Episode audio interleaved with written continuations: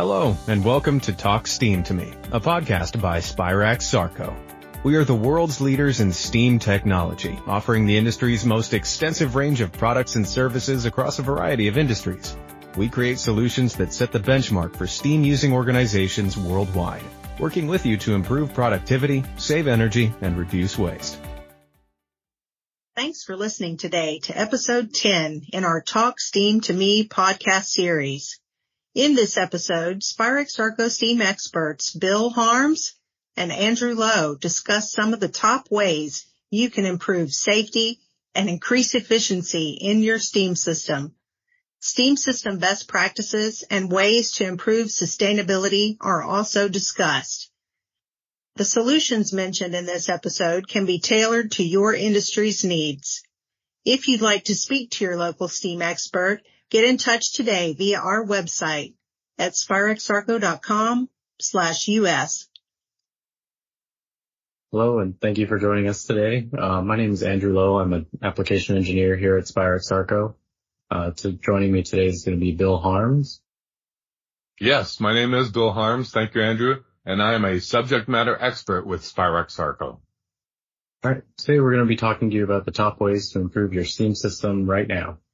Um, all these recommendations are made to keep your plant operating safely and efficiently to the right standards and industry practices. First, let's jump into it. Bill, what's the uh, first thing you could do to improve your steam system right now? Well, as counterintuitive as it sounds, the first thing I would recommend doing for anybody who's interested in improving their system is install flow meters. A, to measure steam, B, to measure hot water, C, cold water you can measure anything, any utility that you have flowing through a pipe. And that way you can establish a baseline for these flows. You can establish what's normal and what's not normal. And then when you make changes to your system, uh, energy savings measures, you can monitor how much you're improving your system. And you can also gain credibility with your boss by showing, yes, this project that you just, just implemented does actually improve the system and maybe you get more money then for the next project. Right. And this wouldn't only benefit for changes, but couldn't the uh, maintenance team benefit from this as well? Oh yeah, yeah. Once you establish that baseline and you see what the normal flows are, um, say say a factory might be running multiple shifts. If the normal flow of steam is 10,000 pounds per hour and all of a sudden the night shift is using 12 or 13,000 pounds an hour, something's up. Something changed with the night shift. Maybe Maybe there's somebody who's not operating a machinery properly. Maybe somebody's taking a break too often. Some, something's happening and this gives you the ability to notice that and to look into it and make necessary changes. Right. And flow meters are kind of a rabbit hole of different types and different applications. Uh, if you'd like to know more, we have a dedicated podcast to that one on our website. Um, but following the vein of steam leaks, uh, what else can we do to try to find steam leaks? Well, probably the most obvious one is to do a steam trap survey. For those of you who aren't real familiar with steam traps, those are automatic valves that are designed to remove condensate from the steam system and shut in the presence of steam. So normally they would remove condensate and not allow any steam to pass through. If the steam trap is leaking steam, then that's an energy waste and it should be identified as quickly as possible. So a steam trap survey will give you all sorts of benefits such as locating and identify your, identifying your trap population.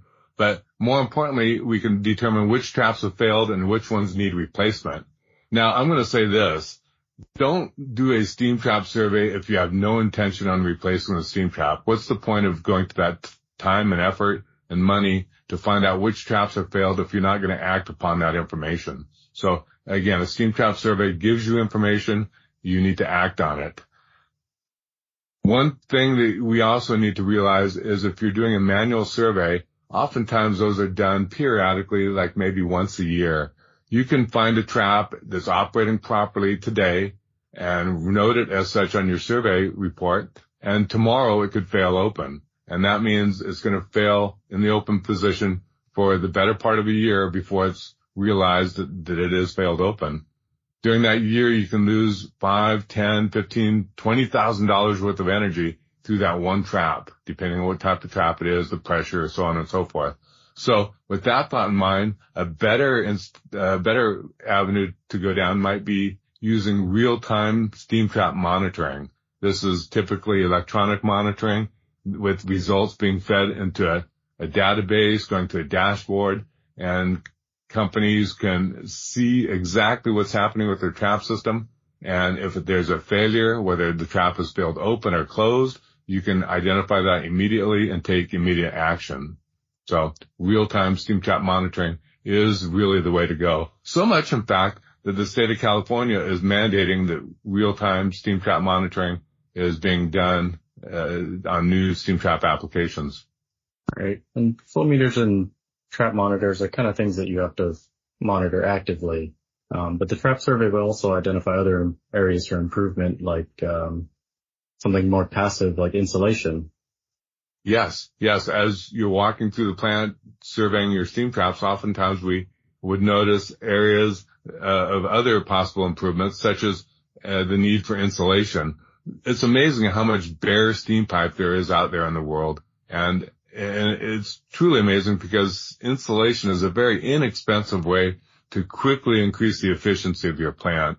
Um, and not only can the pipe be insulated, but other components in that pipeline can also be insulated, such as isolation valves, strainers, check valves, pressure regulators, uh, temperature control valves. These can also be insulated as well. What about steam traps? Uh, steam traps. That's maybe the one thing in the steam system that you don't want to insulate. Typically, a trap needs to give off some heat in order to work properly. And if you insulate it, obviously it's not going to give off that heat. So as a steam trap manufacturer, we say as a general rule, don't insulate your steam traps.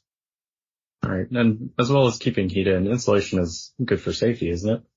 Oh, yes. In fact, sometimes that's the reason people insulate. They don't really care about the energy. They care more about safety. Um, uh, you can insulate the steam piping so that even though the steam piping might be 350 or 400 degrees, on the outside of the insulation, it's 120 degrees or less. So it makes it very safe. Many times we actually get projects done with money from the safety guys, not through the normal maintenance department or engineering or, or process departments. So safety is very, very key. All right. And with those steam traps, they're still hot. Um, if we can't insulate them, how can we protect people from touching them? Ah, another good question. Yes, we don't want to touch them. We don't want to insulate them. So we put something like a wire mesh around them. We take expanded metal or wire cloth, whatever it is that you might have that's, that's uh, handy and useful and, and basically, uh, prevent the, the ability to touch the pipe or the trap and, uh, make it that much safer. We can't always keep heat in our system with insulation. Um, there are places where we just have to dump it. Uh, what ways do we have to try to recover that heat? Oh, there's there's a lot of different ways in most plants where you can recover some heat. Uh, in a steam plant, you're going to create heat in the boiler, and then you're going to distribute that uh, steam heat through piping over to a point of usage. And there's various points along the way where there's heat being radiated off the piping or or blown out through a vent line or blown down through a drain valve where you can actually lose a lot of energy. So we talked about insulation already, but as far as the other uh, forms of heat that are not actually being used in the process, it could be something like uh, the flue gases off the boiler, and that's one where oftentimes companies would put a economizer. If you're not familiar with economizers, essentially it's a heat exchanger that takes the heat from the flue gas and puts it into a usable source of uh, some maybe something like boiler feed water. And if we heat up the boiler feed water, it's now warmer, it's hotter as it goes into the boiler, and it makes the boiler work that much easier because the water is already preheated. Uh, another form of heat that comes off the boiler is the blowdown. Whenever you blow down boiler water, you're blowing down a lot of heat with that water. And if we recover that heat, say into the feed water again, uh, you're going to be that much more energy efficient. We see steam venting from various pipes on the roofs. These vents might be coming from a deaerator, from a condensate return tank, a process vessel. There's various reasons you might have steam venting from, from a, a vent pipe on the roof, but you can recover that steam energy as well. Um, this all helps with your, your company's sustainability goals. I've got a customer right now who's working on putting on a vent recovery system on their deaerator. And what it's going to do in the end, it's going to save 3 million gallons of water every year, 3 million gallons of water, 3 billion with a B, billion BTUs a year, and over $42,000 of, of uh, just uh, energy and water costs. And even more importantly for the uh, plant manager, he's going to be able to save over 200 tons of CO2 each year. He's being mandated to reduce his uh, water and energy usage, but also to reduce his amount of CO2 that he's putting into the environment. And this is going to help him out a great deal. On the topic of sustainability, typically with the heat recovery, we, we're dumping these things anyways, exhaust gas or dirty water. Um, but something that may be even more beneficial for sustainability is recovering condensate. Oh, yes. Yes, yes, that's, that's key. We, as a company, Spirax has been pushing that for years and years. I've seen ads going back 75 years or we tell customers to return their condensate. Condensate is, of course, the byproduct of the condensed steam. Uh, when you pull the energy out of steam, it turns back into water, which we would also call condensate. Uh, bear in mind when you have condensed steam, it's not just water, but it's treated water. At the boiler house, we clean the water up before it goes into the boiler, before it gets turned into steam. So if we're able to return condensate, we're returning clean water. You don't have to take city water and make it up with new untreated city water, spend the chemical uh, cost to clean it up. Um, so you're going to save quite a bit on that end. Plus the condensate's got heat content and we're going to save that energy as well. If we return the condensate, that usually means our sewer, sewage bill goes down because we're not putting the condensate down the drain. Uh, and we can't just put it down the drain. We have to manage it properly by tempering that hot condensate with some cold water. So now we're adding more water costs to cool it down and we're adding water to it. So we're increasing our sewage costs. So it's a, it's like a double whammy. So returning the condensate is, is a much better way to go. I've, I've got a customer who actually has a broken condensate return pump right now. It's been broken for a number of months. And what he isn't realizing is that he's losing about a thousand pounds an hour of condensate that's just spilling onto the floor instead of returning it. This thousand pounds an hour, if he's able to return that, he'll save over $22,000 a year in water and energy costs. And again, with the idea of sustainability and checking off that box, you're able to reduce CO2 emissions by over 85 tons a year. So that's a big deal simply by fixing the condensate return pump. So uh, he's definitely hopping on that now that he sees the numbers. He's also reducing a safety hazard there by uh, not dumping condensate onto the floor anymore, isn't he? Oh, that's right. Dumping that condensate on the floor means the floor is continuously wet. Anybody walking by has to act like they're walking on ice, which I suppose if it was cold, maybe it would be ice. And um, trying to prevent a slip and fall accident from happening. Those are those are major insurance problems, and if we can avoid that, we're all much better off. And speaking of returning condensate, heat exchangers are kind of a unique case of condensate return, and we have to use automatic pump traps. Um, would they be beneficial to add? Oh yes, yes. Automatic pump traps, also known as APTs, are, are wonderful on heat exchangers. Um, I don't want to get real wonky and go into too much detail here, but suffice it to say that most heat exchangers are sized for the worst case load, and most of the time they don't operate on the worst case load. And when it operates on some lighter load, then oftentimes through a, a variety of reasons, condensate tends to collect in the heat exchanger. It doesn't get drained out properly and uh, the heat exchanger doesn't operate nearly as well as it could. It doesn't put out output temperatures in a stable fashion, and it also uh, leads to uh, decreased life of, on the heat exchanger itself. So using an APT on the heat exchanger can prevent that from happening. It enables the heat exchanger to work the way it should be working, and it's a it's a great great little addition.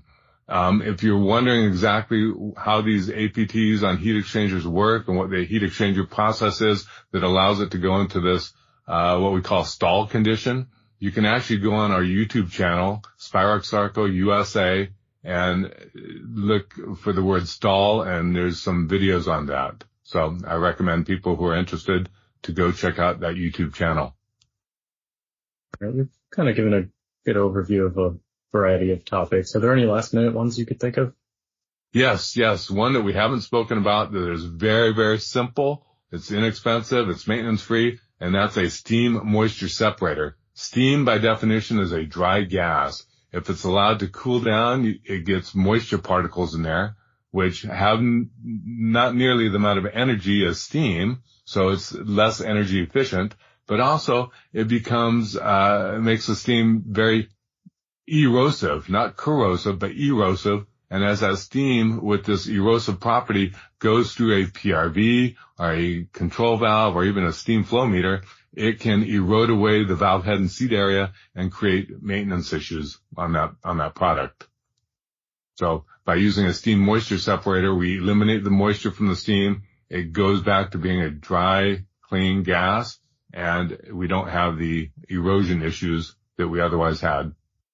And we really believe in this um, recommendation. We back up the recommendation on our PRVs, don't we? Yes, yes. We know that things that are going to kill that pressure regulator are, uh, in one case, uh, wet steam. So by putting a moisture separator on there, we actually uh, double the warranty on the PRV. Overall, the PR, the, the moisture separators are going to increase the system reliability by, uh, making the, the products last that much longer. All right. I think that covers our, uh, top ways to improve your steam system right now. Um, thank you for joining us. Uh, feel free to reach out to your local sales engineer or contact us through our website, spiraxsarco.com slash US. Thanks for listening. We hope you enjoyed this podcast and join us again soon. If you have any questions about the content covered in this podcast, please reach out to us or your local Spirax Sarco engineer at www.spiraxsarco.com slash US. Follow Spirax Sarco USA on LinkedIn and watch for future episodes coming online soon.